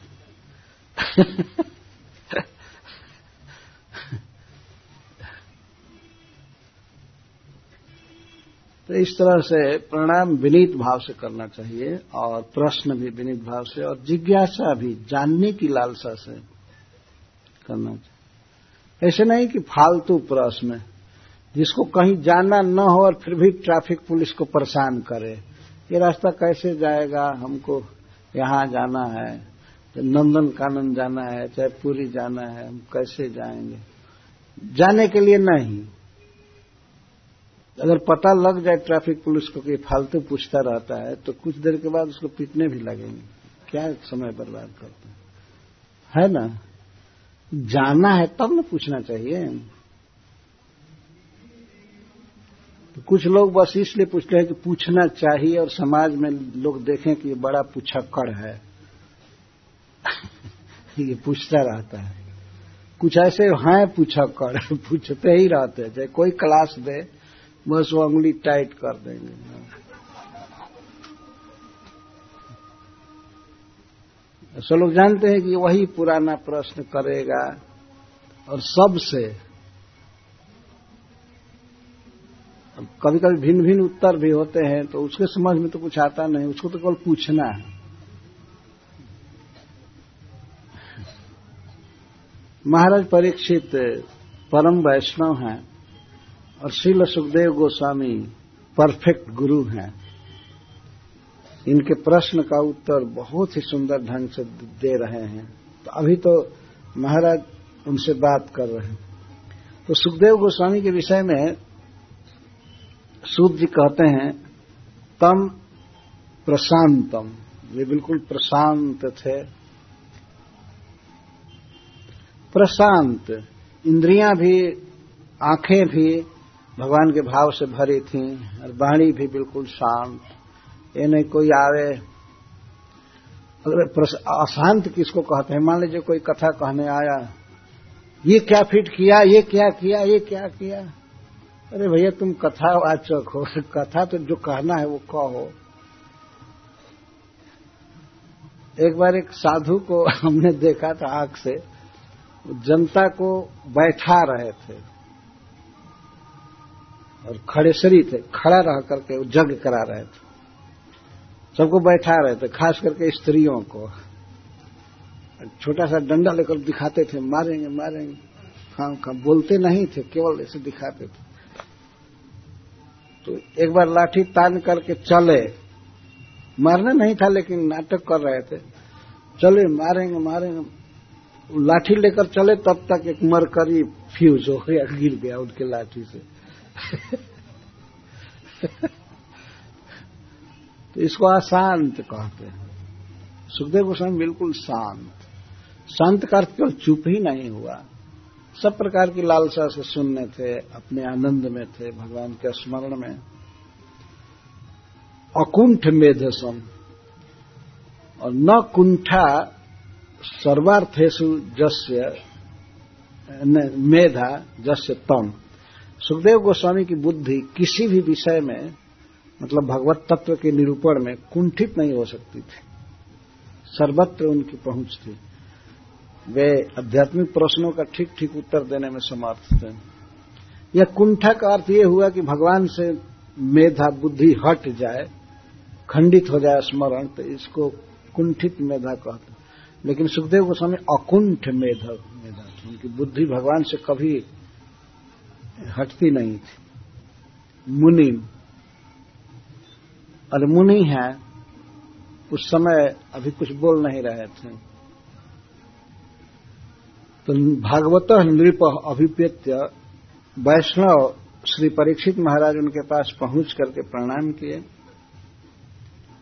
और इसके बाद कंधा सिर झुका करके कृतांजलि हाथ जोड़ करके सुनृत्या अन्मपृच्छ, बहुत सुंदर मधुर वाणी से वे सुखदेव गोस्वामी से बात करने लगे। पहले बातें करेंगे और प्रश्न अंत में करेंगे। तो कहते हैं, अहो अद्य वयम् ब्रह्मन् सत्सेव्या छत्रबन्धवः कृपया तिथिरूपेण भवद्भिस्तीर्थका कृतः सुनृतां गिरमः। क्या उन्होंने मधुर वचन कहा, परीक्षित महाराज ने इसको कह रहे हैं पांच श्लोकों में। अहो परम सौभाग्य की बात है, वयम छत्रबन्धवः हम क्षत्रिय वंश में जन्म लिए हैं, क्षत्रियाधम हैं, अपने लिए कह रहे हैं। लेकिन हमारा कितना बड़ा भाग्य है कि हम संतों के द्वारा सेव्य हो गए। इतने बड़े बड़े ऋषि मुनि साधु पुरुष मेरे पास आ रहे हैं, सेव्य का यह अर्थ हुआ हमारे पास आए। और कृपया तिथि रूपेण, कृपा करके अतिथि के रूप में आप आए, और आपके द्वारा हम तीर्थक हो गए। तीर्थ का अर्थ होता है पवित्र, और कामना करने वाले। हम ऐसे आज भाग्यशाली हो गए कि दूसरों को तारने वाले हो गए। अर्थात आप हमारे यहां आए, सबके लिए कह रहे हैं, विशेषकर सुखदेव गोस्वामी के लिए। आप हमारे घर आए, इससे हम परम पवित्र हो गए, हमारा सारा पाप कट गया, आप हमें पवित्र कर दिए। तो किसी राजा के पास, विषयी के पास कोई विरक्त महापुरुष जाता है, साधु जाता है, तो ये उसका बहुत बड़ा भाग्य है। नहीं तो जनरली संत धनियों के पास नहीं जाते हैं। फिर वास्तव में संत है तब, भेषधारी नहीं केवल। कई लोग तो भेष बना लेते हैं, साधुओं का आदर होता है तो चलो साधु भेष में रहेंगे तो पूजा होगी, प्रणाम मिलेगा और दक्षिणा भी मिलेगी। भेष धारण कर करके समाज को ठगा करते हैं।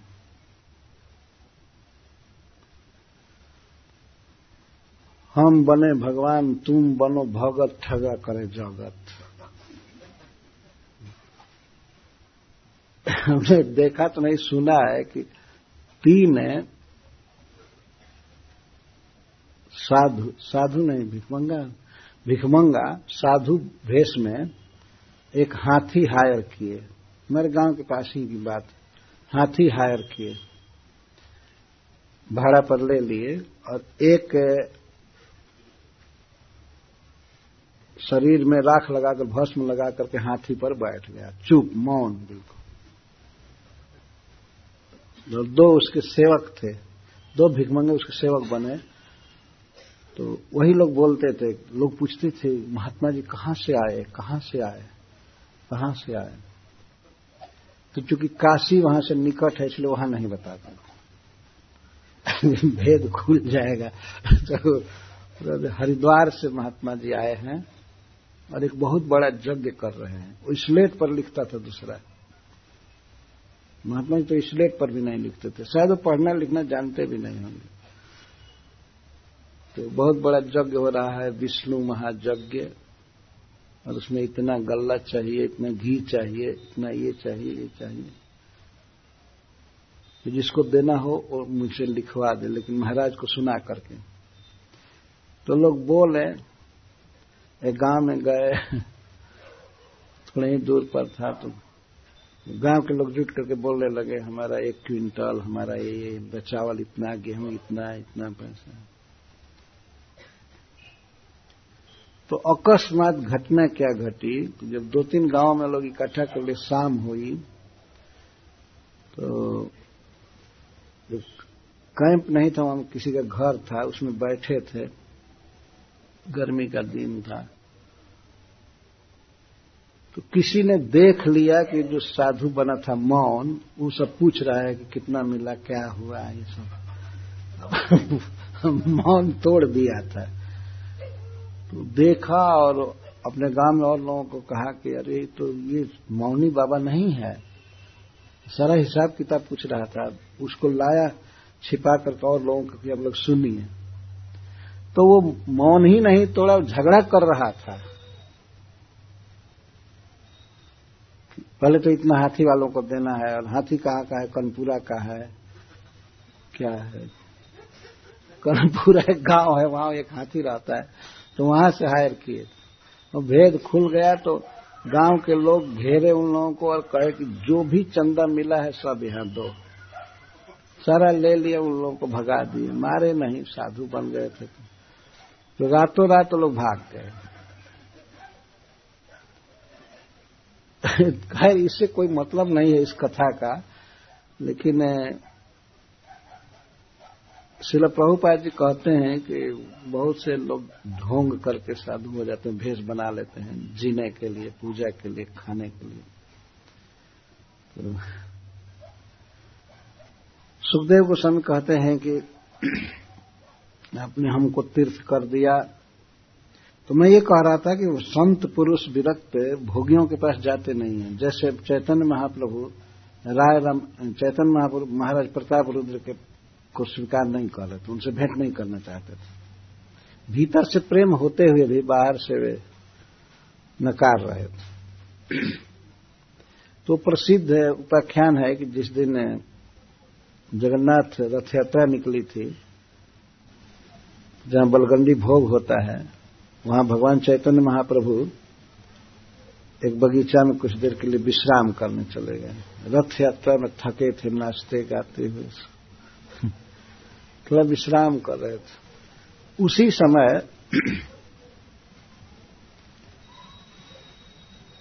सार्वभौम भट्टाचार्य राय रामानंद कौन भेजे महाराज प्रताप रुद्र को, चाहिए यही अवसर है, यही अवसर है, आप चरण दबाइएगा। और चैतन्य महाप्रभु तो आंखें बंद किए थे, इनको कहा कि जाइए चरण दबाइए सार्वभौम भट्टाचार्य। तो ये गए, डर रहे थे, पता नहीं क्या रिएक्शन होगा, जान रहे ये डरिए मत डरिए मत, भगवान अंतःकरण में परम कृपालु है, आपको स्वीकार करेंगे। तो ये गए, चरण दबाने लगे, और चरण दबाते समय गोपी गीत गाने लगे, खूब आनंद से गा रहे हैं, गोपी गीत गाए। गाते गाते जब नौवां श्लोक गाए, तव कथा अमृतम तप्त जीवनम कवि भिरीडितम कल्मषापहम श्रवण मंगलम श्रीमदाततम भुवि गृणन्ति ते भूरिदा जन। कृष्ण कथा का दान करते हैं इस पृथ्वी पर, वे भूरिदा हैं, बहुत देने वाले।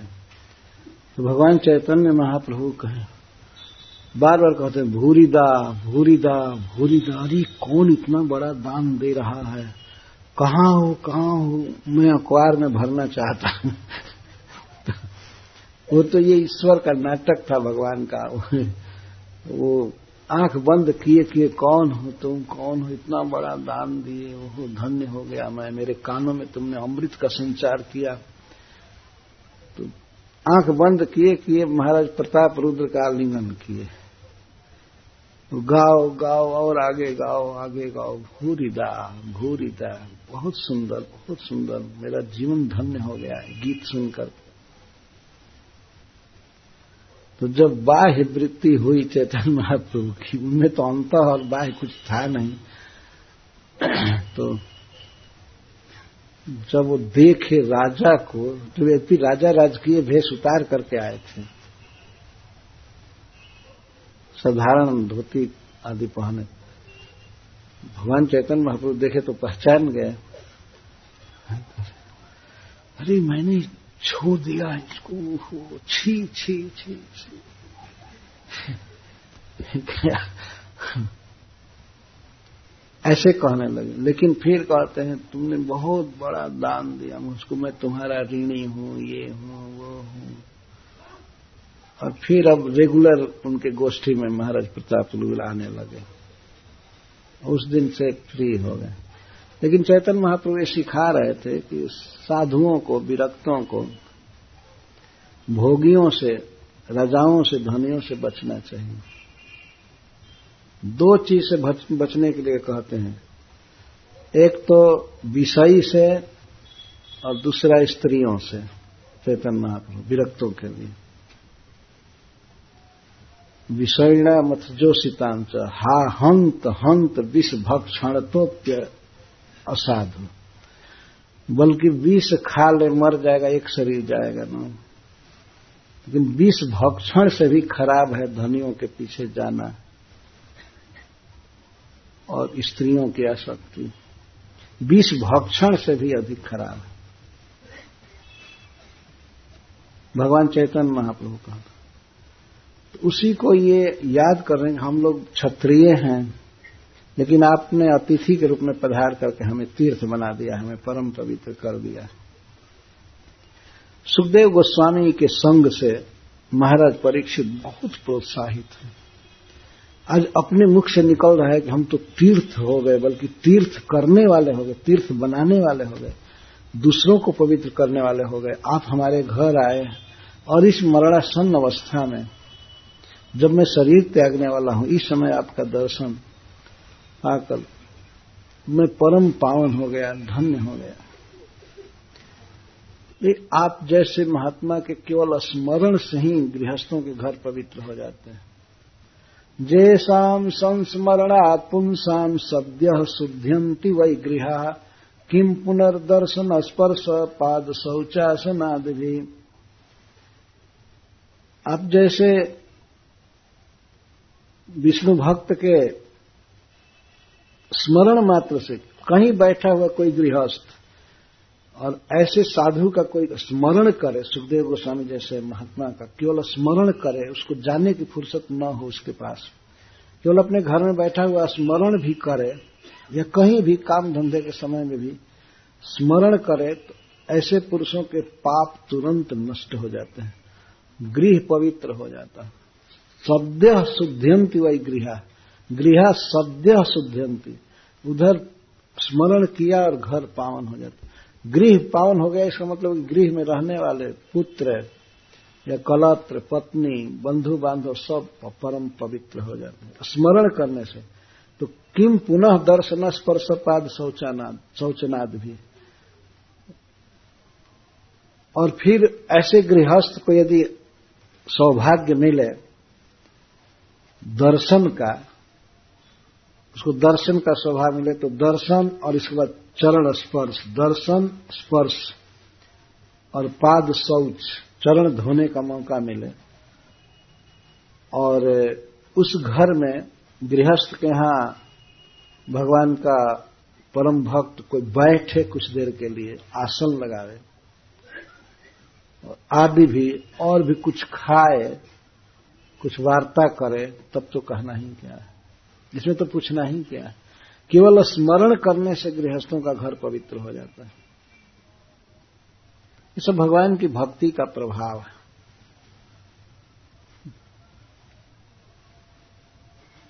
किसी भी गृहस्थ को चाहिए कि वे वह प्रयास करके वैष्णवों का संग करे, क्योंकि गृहस्थ जीवन बहुत भारी जाल का जीवन होता है। ऐसे भक्तों का संग खोज खोज करके करना चाहिए जो भगवान के कथा कीर्तन में ही लगे हैं, स्मरण में ही लगे हैं, जो बहुत प्रपंच और मैनेजमेंट में नहीं है। ऐसे साधुओं का संग करना चाहिए। सुखदेव गोस्वामी मैनेजमेंट में बिल्कुल नहीं थे। अपने पिताजी से तो बैठकी हुई नहीं, केवल भागवत पढ़ने के लिए भेंट किए। ये ये धर्म है, नहीं तो आदमी का जीवन गुमराह हो जाएगा।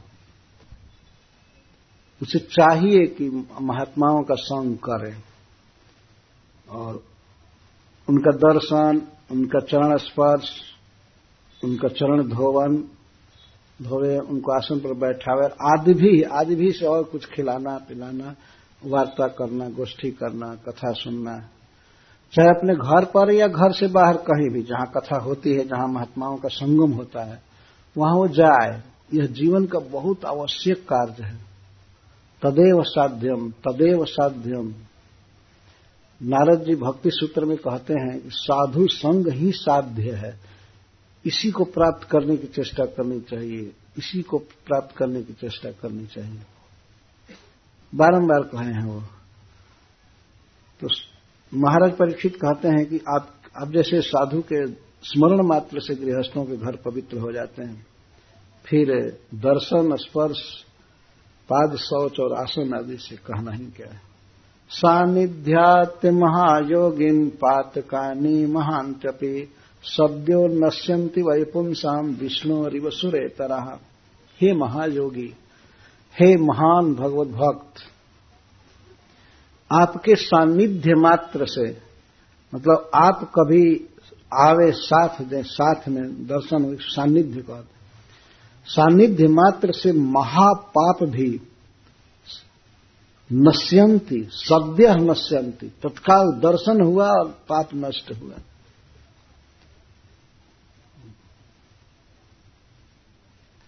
गंगा जी के बारे में कहा जाता है कि गंगा जी देर तक, बहुत दिन तक स्नान करने से तब पाप को काटती है, लेकिन दर्शने पवित्र कर यही तुम्हारे गुण। दर्शन से ही आप पवित्र कर देते हैं।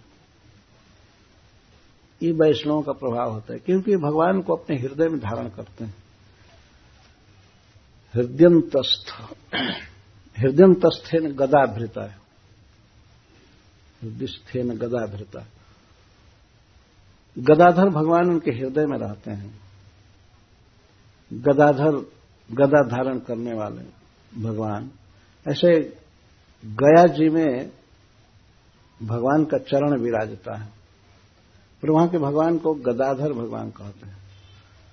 तो पूर्वजों की शुद्धि हो जाती है, वे तर जाते हैं वहां भगवान को प्रणाम करने से, श्राद्ध करने से। ये प्रभाव है गदाधारी भगवान का।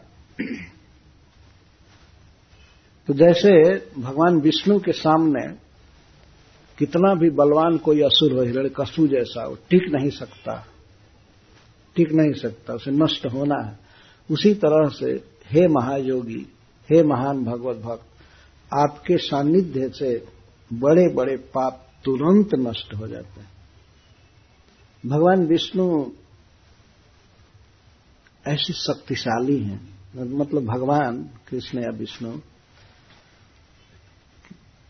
इनके सानिध्य अगर किसी के पास ये हो तो वहां असुरों का प्रभाव नहीं पड़ सकता है। सानिध्य से ये तात्पर्य है कि भगवान का नाम, गुण, लीला, रूप, धाम, भक्त, ये है सानिध्य। यदि कोई भगवान के नाम का जप करता है, श्रवण कर रहा है, भगवान को कहीं प्रणाम कर रहा है, अर्चा विग्रह को प्रणाम कर रहा है, सेवा कर रहा है, तो उसके महान पाप ध्वस्त हो जाते, बड़े से बड़े पाप।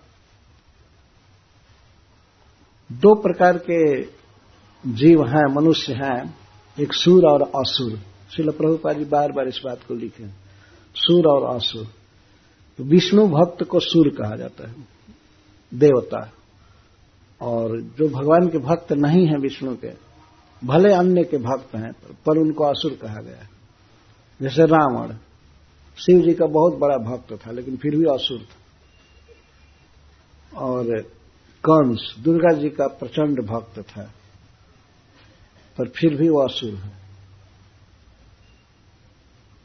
इस तरह से असुर है। तो असुरों का प्रभाव समाज में बहुत रहता है, लेकिन कब तक रहेगा, कब तक टिकता है प्रभाव? जब तक भगवान का सानिध्य न हो। भगवान का सानिध्य मिलने पर, उनका नाम कीर्तन करने पर, उनकी कथा होने पर, उनके भक्तों का समागम होने पर ये असुरों का प्रभाव ध्वस्त हो जाता है। प्रकट देखा गया है कि ये जो असुर है मनुष्य, जिनमें बहुत दुर्गुण रहता है, भगवान के भक्त नहीं है, तो एक प्रकार के भूत जैसे हैं। जो भगवान के भक्त नहीं है, वास्तव में वो घोष्ट है, भूत हैं। भले ये भूत वायुयान से चलते हैं, रेल से चलते हैं, मोटरसाइकिल पर घूमते हैं, तो ये जीवित भूत बहुत खतरनाक है। मान लीजिए भूत या मरा हुआ आदमी मोटरसाइकिल चलाने लगे,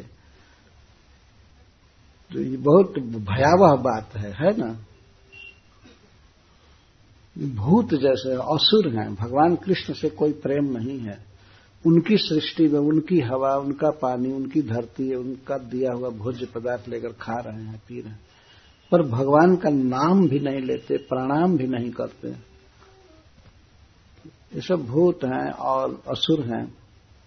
पर भगवान के सानिध्य से, नाम के सानिध्य से, गुण के सानिध्य से, रूप के सानिध्य से, उनके भक्त के सानिध्य से ये सब नष्ट हो जाते हैं। तो जैसे विष्णु के सामने टिक नहीं सकते असुर लोग, वैसे ही आप जैसे विष्णु भक्त के सानिध्य से महापाप ठहर नहीं सकते, तुरंत नष्ट हो जाता। जैसे सूरज के उगने पर अंधकार तुरंत नष्ट हो जाता है। देर करके नहीं भागा, ठीक है उगना है, तुम छह बजे उगो, लेकिन मैं दस बजे जाऊंगा, ऐसा अंधकार नहीं कह सकता। या ये नहीं कह सकता सूरज से कि हमको थोड़ा मोहल्ला दो, हम कुछ बहुत दिन इस घर में रहे, चाहे इधर रहे, हम अभी नहीं जाएंगे। नहीं, इसमें अगर दीपक जाए तो दीपक के जाते ही वो भागेगा। ऐसे भगवान है परम ब्रह्म, परम धाम, पवित्रम परमम भवान, परम पवित्र है। उनका किसी भी तरह से संसर्ग हुआ, मन में, वाणी में, या शरीर से प्रणाम, या कान में श्रवण, जीभ से उच्चारण, या हाथ जुड़े, मन में स्मरण, उसी समय सारे पाप ध्वस्त हो जाते हैं। एक प्रकार से भगवान की तरह ही भक्त का संग हुआ है। हुआ यहां स्पष्ट हो रहा है महाराज परीक्षित के प्रवचन से। श्री भगवान से तुलना कर रहे हैं, उपमा दे रहे हैं। जैसे विष्णु के सामने असुर नहीं टिक सकते, वैसे आपके सानिध्य से बड़े बड़े पाप तुरंत ध्वस्त हो जाते हैं। महाराज परीक्षित इसका अनुभव कर रहे हैं। वास्तव में सुखदेव गोस्वामी जैसे महान वैष्णव का संग साक्षात भगवान का संग है, बल्कि भगवान के संग से भी उसका ज्यादा महत्व है। भगवान के संग से, भगवान अपने में प्रेम होने की बात नहीं बताएंगे, अपने गुणों का वर्णन नहीं करेंगे, पर वैष्णव उनके गुणों का वर्णन करके और श्रोताओं के चित्त को लगा देते हैं भगवान में। इसीलिए वे ज्यादा महत्वपूर्ण हुए।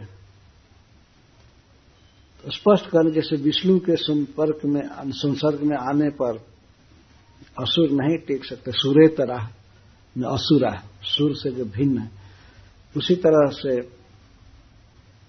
आपके सानिध्य से महांति पातकानी अपि शब्द्यः नश्यन्ति।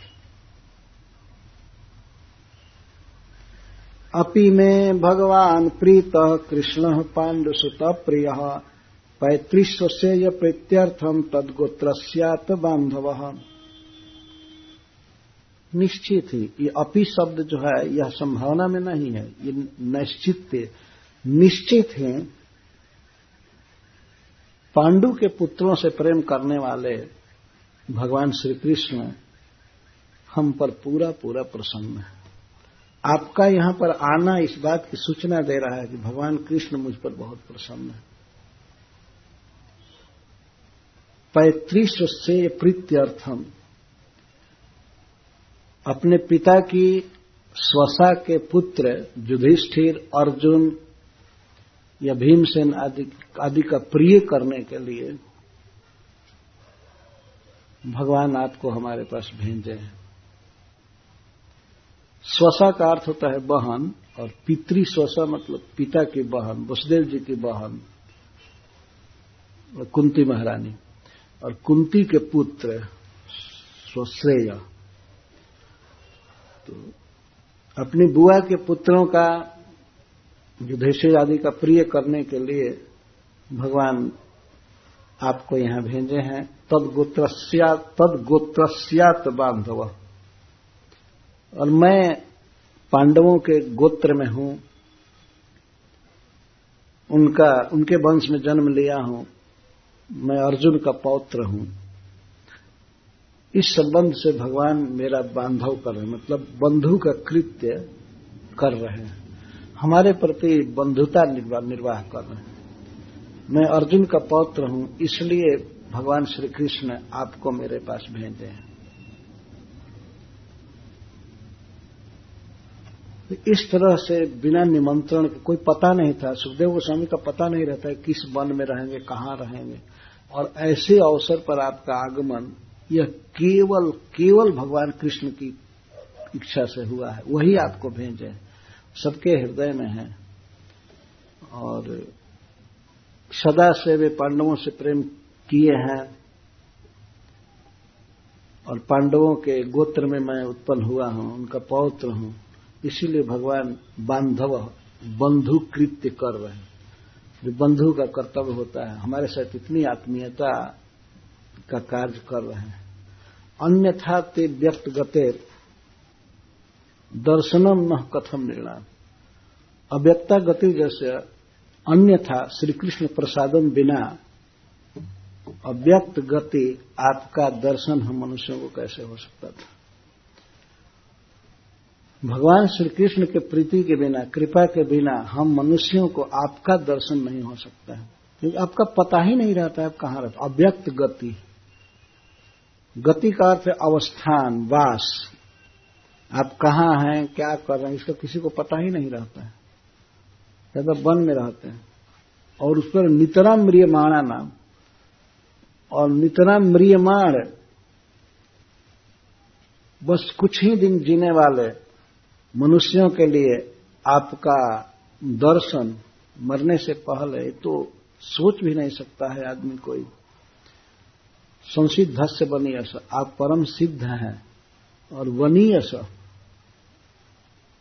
वन जिसका हो उसको वनी का, वन में वास करने वाले, कभी शहर में नहीं रहते हैं, किसी गांव में रहे तब ना कोई एड्रेस बतावे कि यहां है यहां है, वन में अलक्षित घूमते रहते हैं। वृंदावन का स्मरण होता रहता है, इसीलिए वन में ही सुखदेव गोस्वामी रहते हैं, किसी को बता करके नहीं।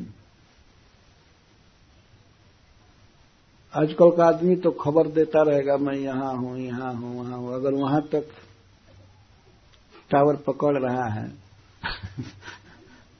तो वन में, शौचालय में, कहीं भी फोन से बात करते रहो।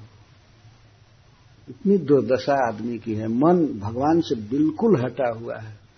ये सिद्ध करता है, कोई भी ढोंग करे भक्त होने का, लेकिन ये भक्ति नहीं है वास्तव में। इतना फ्री काल रखा है आदमी, इतनी फ्री जबान बाणी कि कोई भी फोन कर उसका बात करने लगो, कहीं भी बात करो। अरे कृष्ण के लिए जीवन रिजर्व रखना चाहिए, नहीं करना है बात, क्या बिगड़ जाएगा, संसार ध्वस्त होने वाला है क्या। सुखदेव गोस्वामी वन में रहते हैं, कोई पता नहीं दुनिया का क्या, केवल भगवान के स्मरण में कीर्तन में रहते हैं। तो ऐसे महात्मा का सिद्ध का दर्शन मुझे मिले, ये बिना भगवान की कृपा के नहीं हो सकता। श्री कृष्ण हमारे साथ बंधुता कर रहे हैं, हमारे साथ परम स्नेही का काम कर रहे हैं, इसीलिए आपको भेजे। मैं म्रियमाण हूं, मैं शरीर त्यागने वाला हूं, इस अवसर पर आपको भेजना। अब मैं निश्चित समझ गया कि मैं भगवान के धाम में जाऊंगा, क्योंकि कृष्ण चाहते हैं। वास्तव में उन्होंने ही श्राप दिलवाया, श्राप दिलवा करके और इस तरह से संजोग दिया है। भगवान की कृपा, भगवान का स्नेह अपने पर मान करके बुद्धि कह रहे हैं। अतः पृच्छामि संसिद्धिम योगिनाम परमम गुरुम। अब ये प्रश्न कर रहे हैं।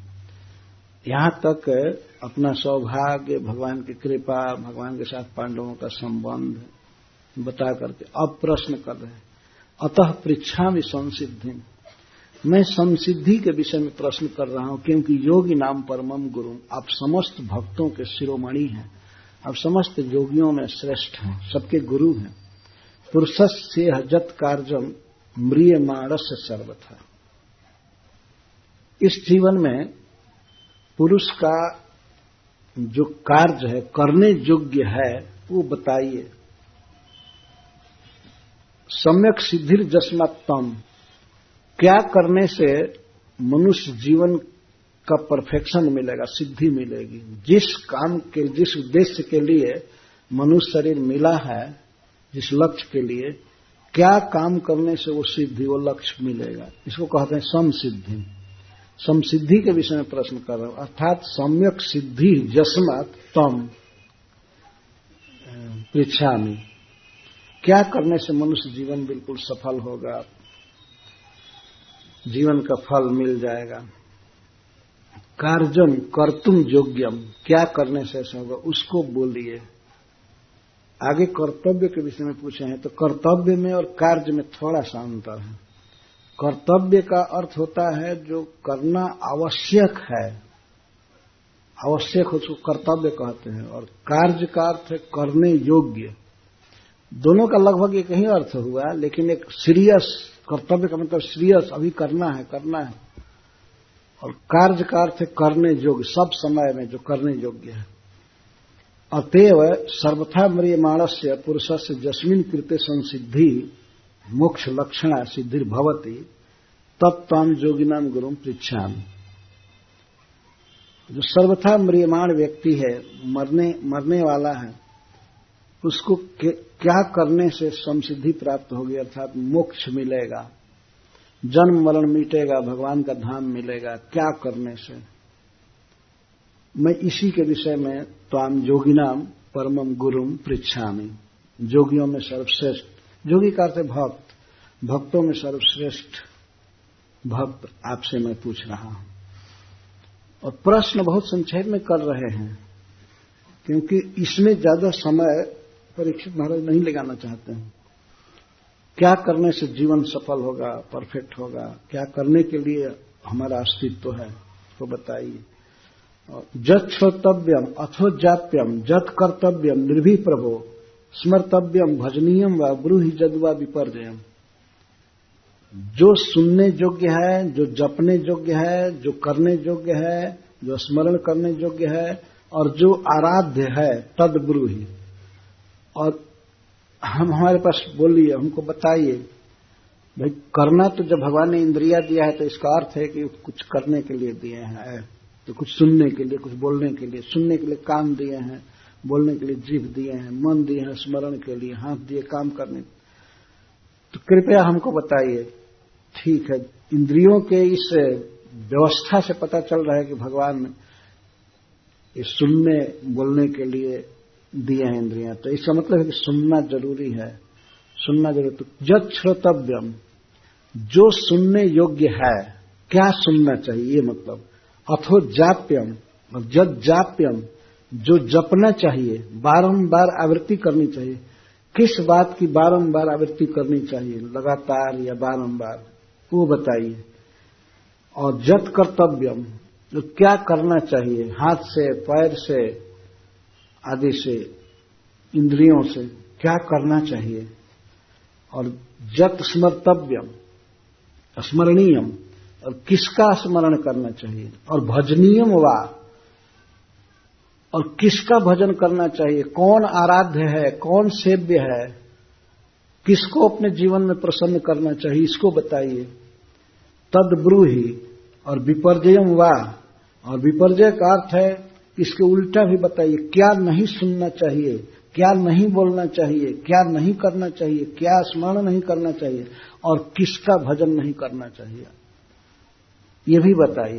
केवल यही नहीं पूछ रहे कि कौन भजनीय है प्रभु है आराध्य है, कौन आराध्य नहीं है यह भी बताइए, और किसका स्मरण नहीं करना चाहिए किसके बारे में नहीं बोलना चाहिए और क्या नहीं सुनना चाहिए क्या नहीं स्मरण करना चाहिए।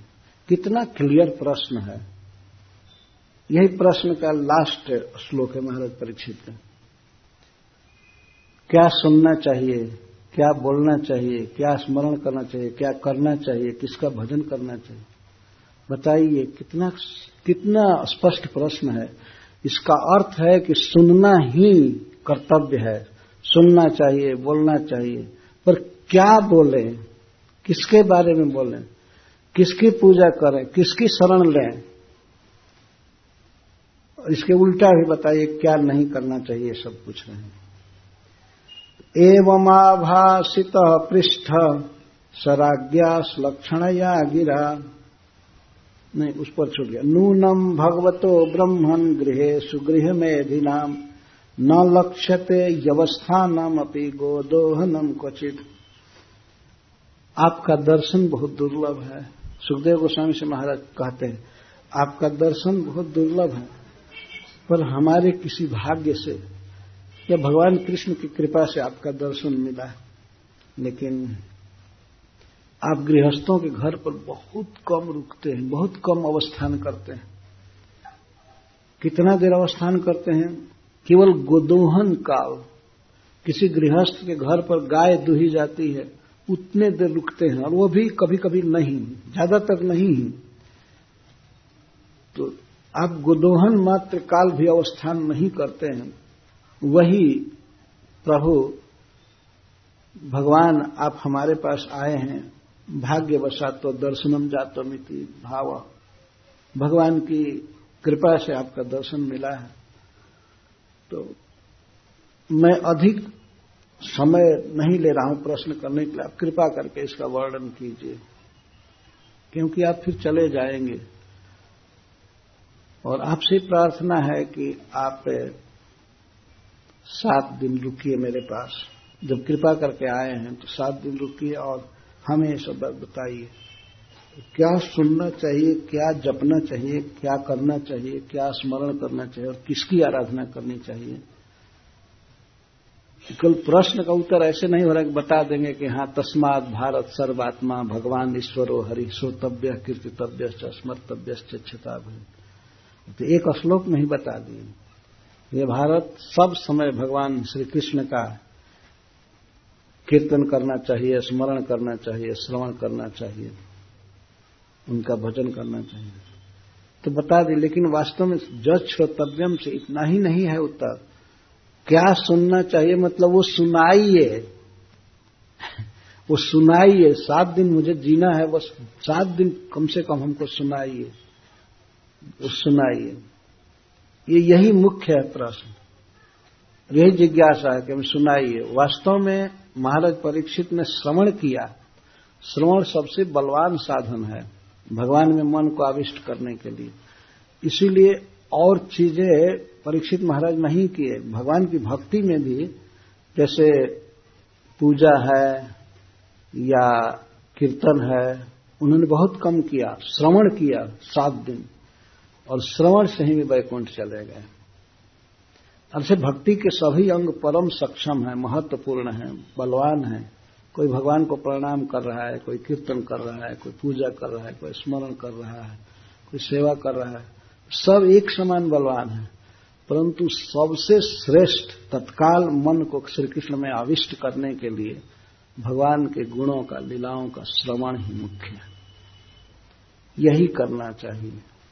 महाराज परीक्षित ने यही किया, वे सुने और भगवान के धाम गए। तो इस तरह से महाराज परीक्षित प्रश्न कर रहे हैं सुखदेव गोस्वामी से। तब सूत जी कहते हैं, एवं आभासित पृष्ठ स्वराज्ञा सुलक्षणया गिरा। इस प्रकार मधुर वाणी से सुलक्षणया गिरा, मधुरया गिरा, महाराज परीक्षित ने आभाषण किया। आभासित मतलब सुखदेव गोस्वामी का ध्यान अपने तरफ करके, अपने अभिमुख कर कर किया, बातचीत करके।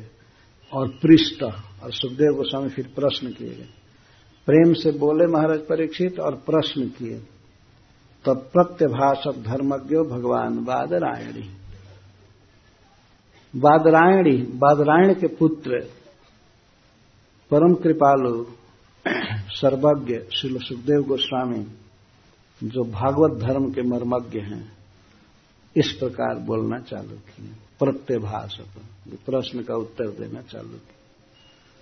तो महाराज परीक्षित के प्रश्न का उत्तर कल से सुखदेव गोस्वामी प्रसंग के अनुसार कल कहा जाएगा।